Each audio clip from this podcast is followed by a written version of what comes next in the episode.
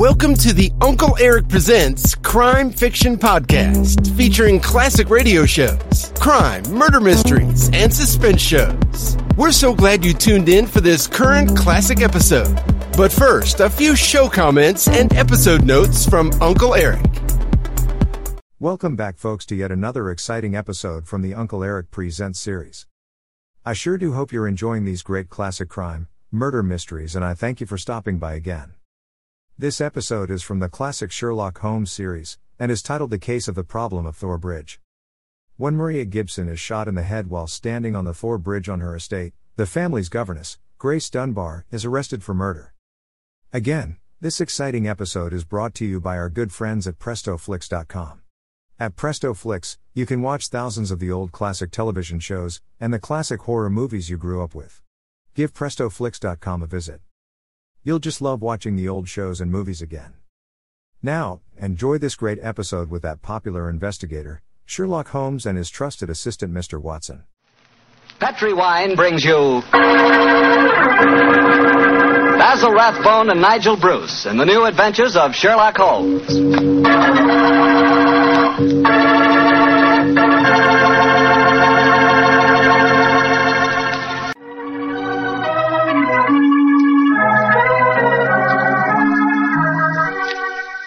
And now for our weekly visit with our good friend and host, Dr. Watson.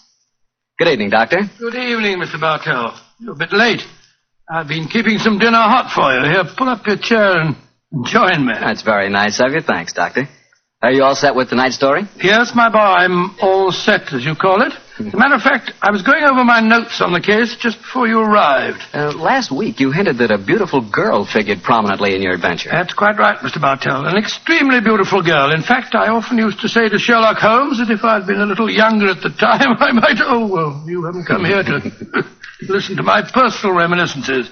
You want to hear the story that I called The Problem of Thor Bridge. That's what you promised us, Doctor. How did it begin? On a windy morning in October in 18, in the 1890s it was. As I was dressing, I observed how the last remaining leaves were being whirled away from the solitary plane tree which graced the yard behind our Baker Street house. I descended to breakfast prepared to find my companion in depressed spirits, for, like all great artists, he was easily impressed by his surroundings. But, to my surprise, he was in an unusually gay mood. As I entered the room, he looked up at me and, with a, with a smile, My dear fellow. Hope you slept well. Splendidly, thank you, sir. I'm so glad. Well, you're very solicitous this morning. I, I think you must have got a new case. Am I right? The faculty of deduction is certainly contagious. Yes, I have a new case. After a month of trivialities and stagnation, the wheels revolve once more. Good. Tell me all about it. Well, as yet, there isn't much to tell. Have you ever heard of Neil Gibson? Neil Gibson. Oh, yes, yes, yes. Something to do with gold mining, isn't he? A great deal to do with it, my dear fellow. In fact, he's considered the greatest mining magnate in the world. About five years ago, he bought a large estate in Hampshire. Perhaps you've read of the tragic death of his wife. Oh, yes, of course. I remember the case now. She was murdered by a jealous governess who was in her employ, wasn't she?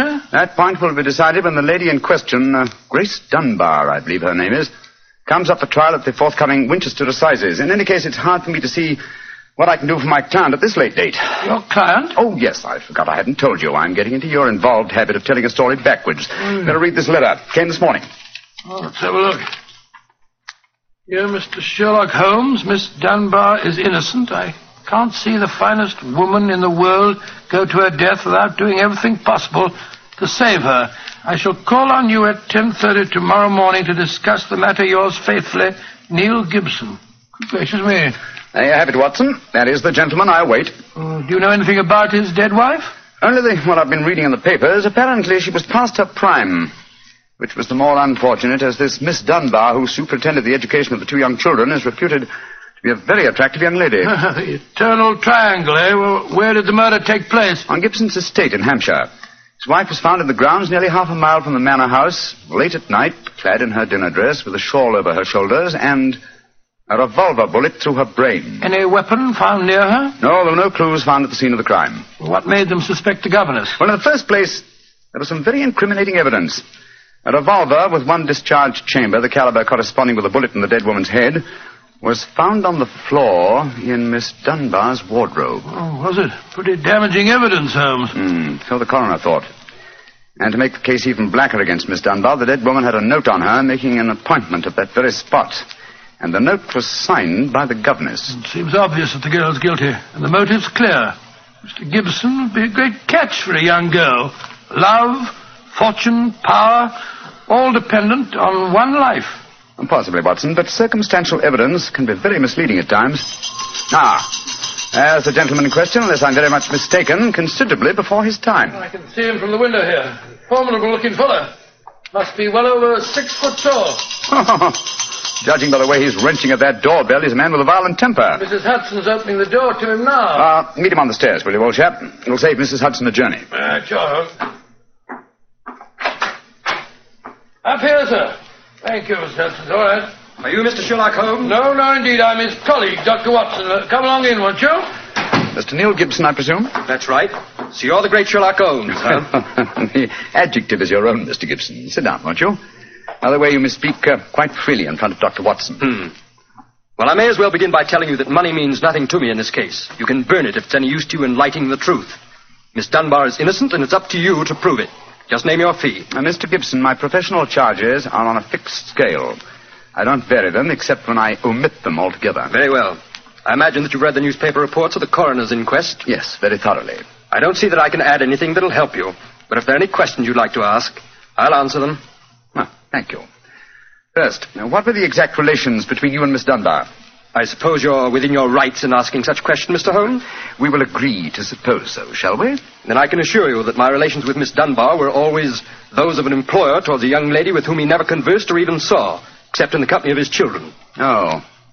Rather a busy man, Mr. Gibson, and I've no time or taste for aimless conversation. I wish you good morning. What the devil do you mean by this, Mr. Holmes? My dear sir, the case is difficult enough without your giving me false information. Meaning that I lie, sir? I was trying to express it as delicately as possible, but if you insist on the word, I won't contradict you. Why, you confounded... Don't be noisy, Mr. Gibson. Please don't be noisy. I find that after breakfast, even the smallest argument is unsettling.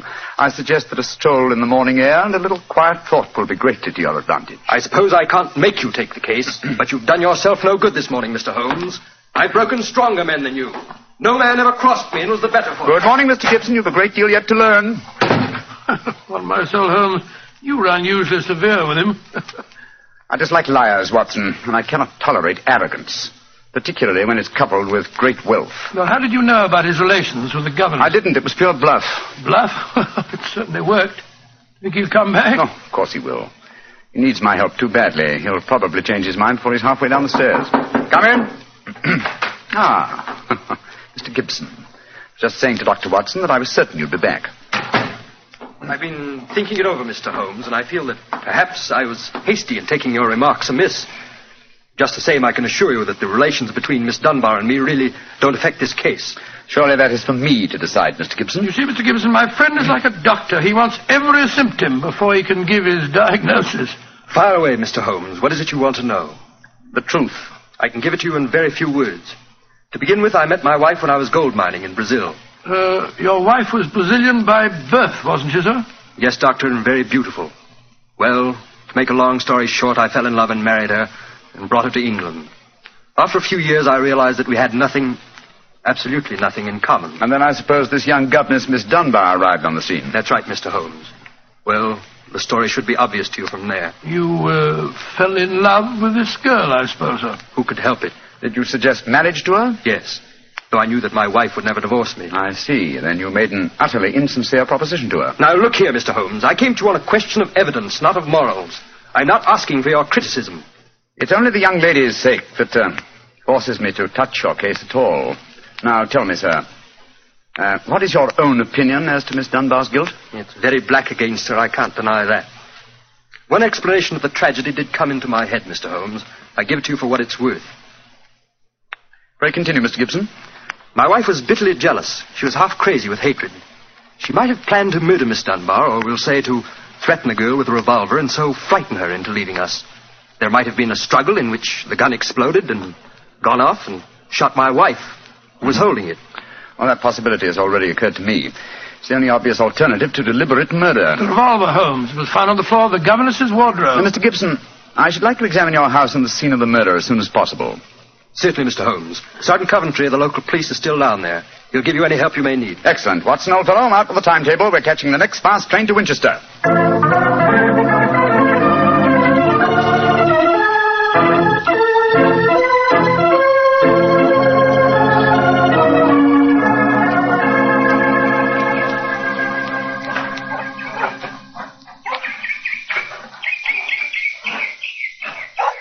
So if I have to have someone else on the case, I'd rather have you, Mr. Holmes.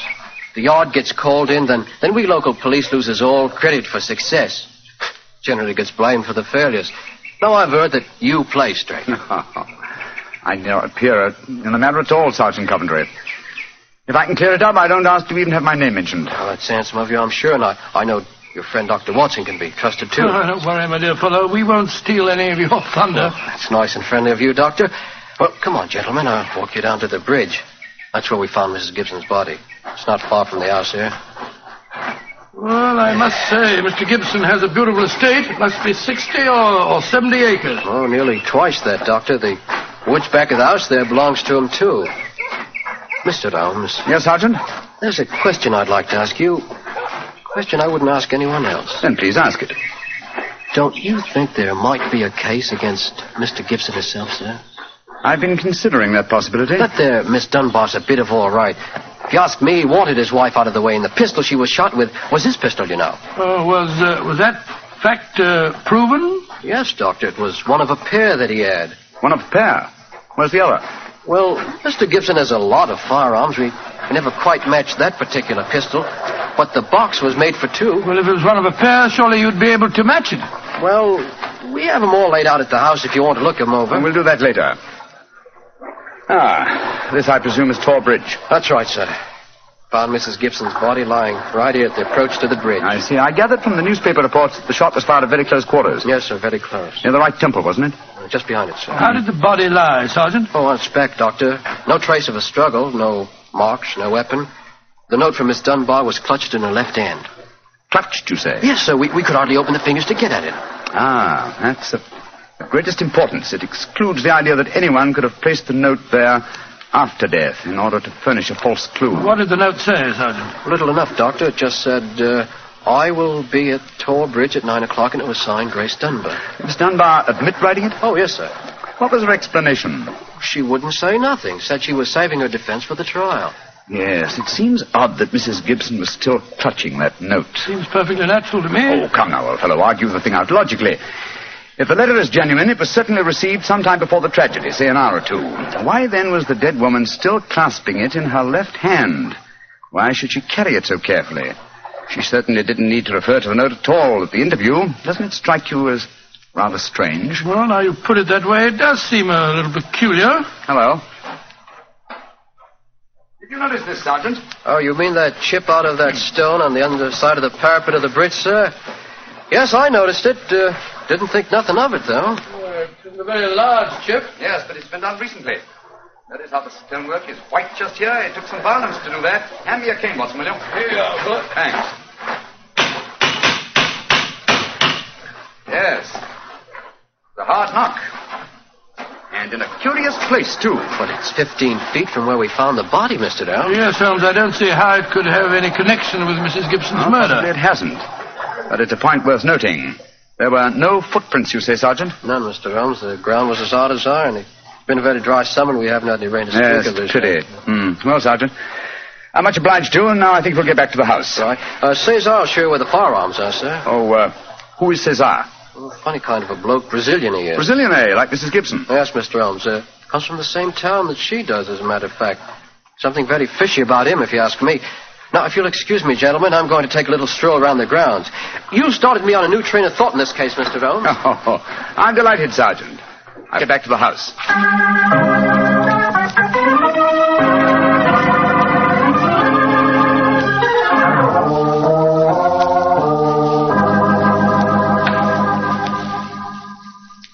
I see. And these are all the firearms in Mr. Gibson's possession, eh, Cesar? Except for the revolver that is missing from the case. Yes, so I say I see him. Well, I've never seen such a collection of guns and revolvers in my life. Mr. Gibson had many enemies, senor. He always sleep with a loaded pistol beside his bed. He's a man of great violence. There have been times when all of us were afraid of him. Did you ever witness physical violence towards Mrs. Gibson? No, senor, I cannot say that I have. But I have heard him say many terrible things to her. He would taunt her in front of we servants.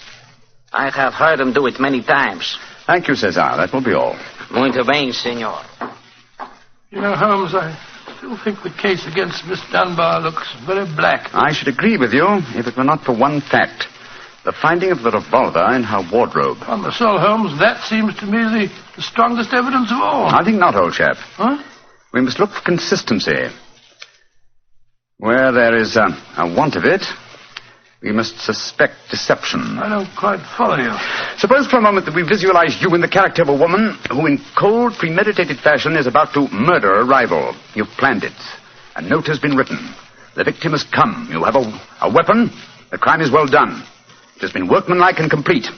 You mean to tell me that after carrying out so crafty a crime, you'd be so stupid as to forget to fling the incriminating revolver to the bottom of the stream? Or perhaps in the uh, dense reeds that border it?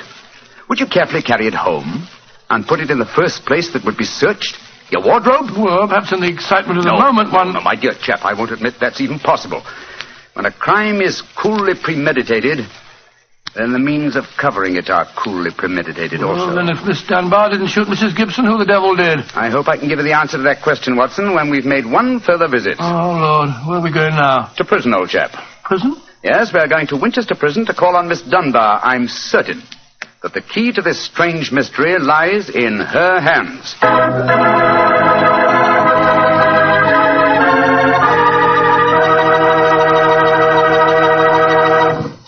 You'll hear the rest of Dr. Watson's story in just a few seconds. Just time enough for me to remind you that the easiest way to make good food taste better is to serve that good food with a good Petri wine. If you like a red wine, well, you want a Petri California Burgundy. If you'd rather have a white wine, then you want a Petri California Sauterne. But red or white, Petri Burgundy or Petri Sauterne, you're choosing a dinner wine that's sure to turn a simple meal into a feast. Your whole family and all your friends will love Petri, the wine that makes good food taste better.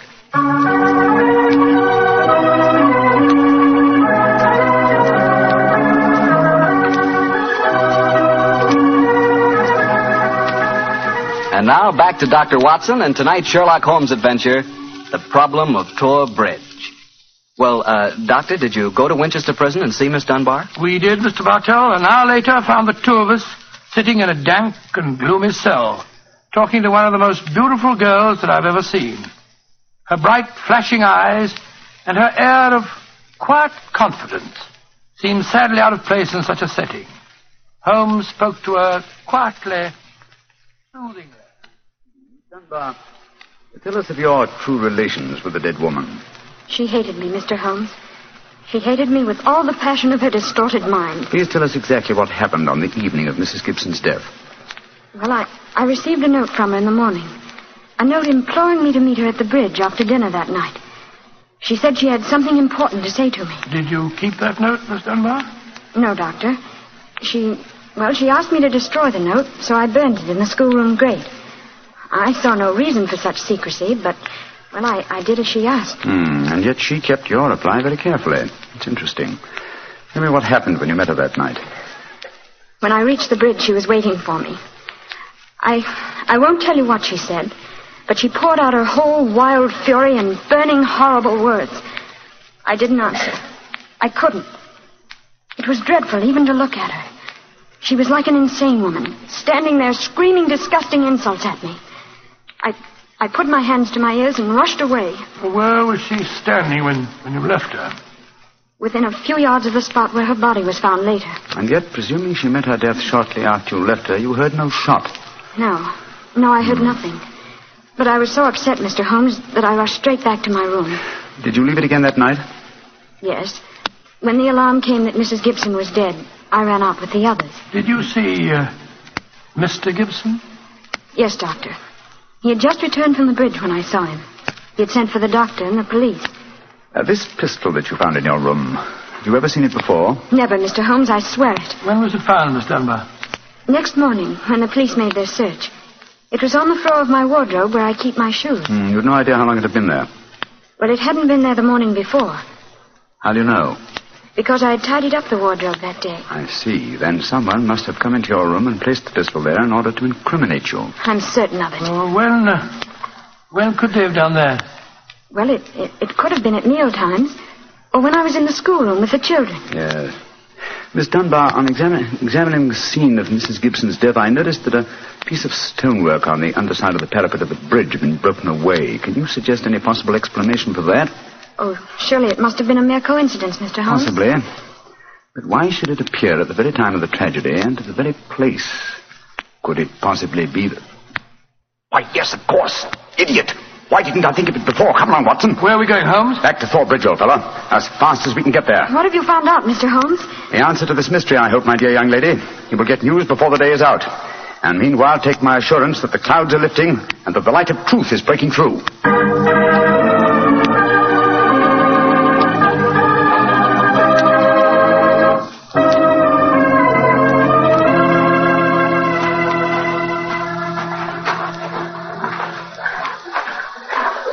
Mr. Holmes, you're soon back here. What have you found out? Sit down a few moments. Uh, you got my message? Oh, yes, sir. Here you are. Ball of twine. What you wanted for, I can't imagine. Uh, you'll soon see, Sergeant. Uh, Watson, I uh, have some recollection that you usually go armed on these excursions of ours. Yes, I'm carrying my revolver. Why? Uh, give it to me, old chap, will you? Thanks. Thank you. I, I believe your revolver may have a very intimate connection with the mystery we're investigating. You're joking. Now, Watson, I'm very serious. We What? have a test to make. If the test is successful, Miss Dunbar will be free before nightfall, and the test will depend on the conduct of this revolver of yours. Yes, I'll take the precaution of unloading it. Uh-huh. There we are. Now, Sergeant, ball of twine, please. Wish I knew what you was up to, sir. I tie one end of the twine like this to the handle of the revolver. So. Sergeant, see if you can find me a heavy stone, will you? Oh, right, you sir. Holmes, what are you doing? Trying to reconstruct the killing of Mrs. Gibson. But you've seen me miss the mark before, Watson. I have an instinct for such things, and yet it has sometimes played me false. It seemed a certainty when it first flashed across my mind in Miss Dunbar's cell. But one drawback of an active mind is that one can always conceive alternative explanations which would make our scent a false one. And yet, oh well, we can but try. Here's a nice stone, Mr. Holmes. Thank you, Sergeant. now, I tie the other end of the twine to the stone. Wait a minute. Like that. Splendid. Uh, Sergeant, will you please take this stone and stretch the twine across the parapet of the bridge there, so that the stone will swing just clear of the water on the other side of the bridge? Right, you sir. I'll stand on the spot where Mrs. Gibson's body was found. That's it, Sergeant. Over the parapet. How's that, Mr. Holmes? The stone swinging about eight feet above the water. Splendid. Now, Watson, watch closely. I raise the revolver to my head. Careful, Holmes, careful. Don't worry, old chap's not loaded. Now, let us imagine I am the late Mrs. Gibson. I raise the revolver to my head and fire it. Instantly, my fingers release their grip and... There's your answer, Watson. Great Scott, the revolver flashed back out of your hand, struck the parapet of the bridge, and then the weight of the stone flipped it over into the water. Was there ever a more exact demonstration? Come on, old fellow. You're a blooming magician, Mr. Holmes. That's what you are. A blooming magician. Look at that. Observe the second chip on the stonework, the parapet here. Same size as the first. Then the murder of Mrs. It Gibson. wasn't murder at all. It was suicide. What? We can follow the various steps quite clearly. A note was extracted very cleverly from Miss Dunbar, a note which made it appear that she had chosen the scene of the crime. Mrs. Gibson, in her anxiety that the note should be discovered, somewhat overdid it by holding it in her hand to the last. That alone should have excited my suspicions earlier than it did. So she stole one of her husband's revolvers and... Planted the other one in Miss Dunbar's wardrobe. Exactly. After discharging one of the cartridges, which you could easily do in the woods without attracting suspicion, she then went down to the bridge, where she contrived this exceedingly ingenious method of getting rid of her weapon. When Miss Dunbar appeared, she used her last breath in pouring out her hatred, and then, when the girl had left, carried out her terrible purpose. Then the missing revolver. You'll find it uh, with the aid of a grappling hook at the bottom of the stream, and also the stone and the string. Uh, with which this vindictive woman attempted to, to disguise her own crime and fasten a charge of murder on an innocent victim. Yes, Sergeant, and don't forget while you're at it that my revolver's down there, too. Oh, don't worry, Doctor. I'll get some grappling hooks right away. I must say, Holmes, you've solved this case brilliantly. Quite brilliantly. Uh, I disagree, old chap. And I fear that you will not improve my reputation by adding the case of the Thor Bridge mystery to your annals. Oh, nonsense, but that's ridiculous. Oh, no, it isn't, old boy. I've been sluggish in my mind and wanting in that mixture of imagination and reality which is the very basis of my art. I confess that the chip in the stonework was a sufficient clue to suggest the true solution, and I blame myself for not having attained it sooner. Well, Holmes, personally, I agree with the sergeant's opinion of you. Oh? What was that, old fellow? You're a blooming magician, Mr. Holmes. That's what you are, a blooming magician.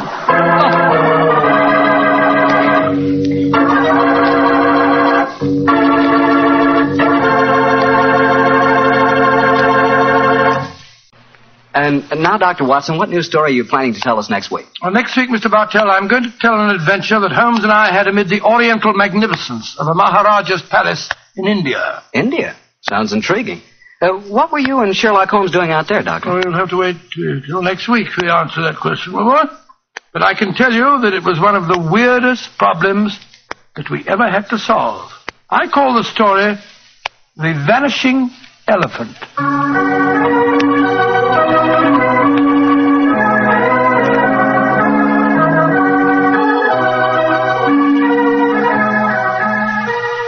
Tonight's Sherlock Holmes adventure is written by Denis Green and Anthony Boucher and is adapted from the Sir Arthur Conan Doyle story, The Problem of Thor Bridge. Mr. Rathbone appears through the courtesy of Metro Goldwyn Mayer, and Mr. Bruce through the courtesy of Universal Pictures, where they are now starring in the Sherlock Holmes series. I hope you enjoyed this latest Uncle Erich Presents episode. Stay tuned for the next exciting episode. Please check back often and make sure to subscribe to my podcast so you won't miss the new exciting episodes. In the meantime, scroll up or down to find other exciting episodes to listen to. Don't forget to visit UncleErich.com to see and listen to all the program categories and episodes. There are also hundreds of the old classic crime and detective television show episodes you can watch as well. They're a hoot to watch. That's UncleErich.com. If you like this episode, please consider buying Uncle Erich a cup of coffee at the support link below. Thanks a million. Thanks for stopping by. Bye bye for now.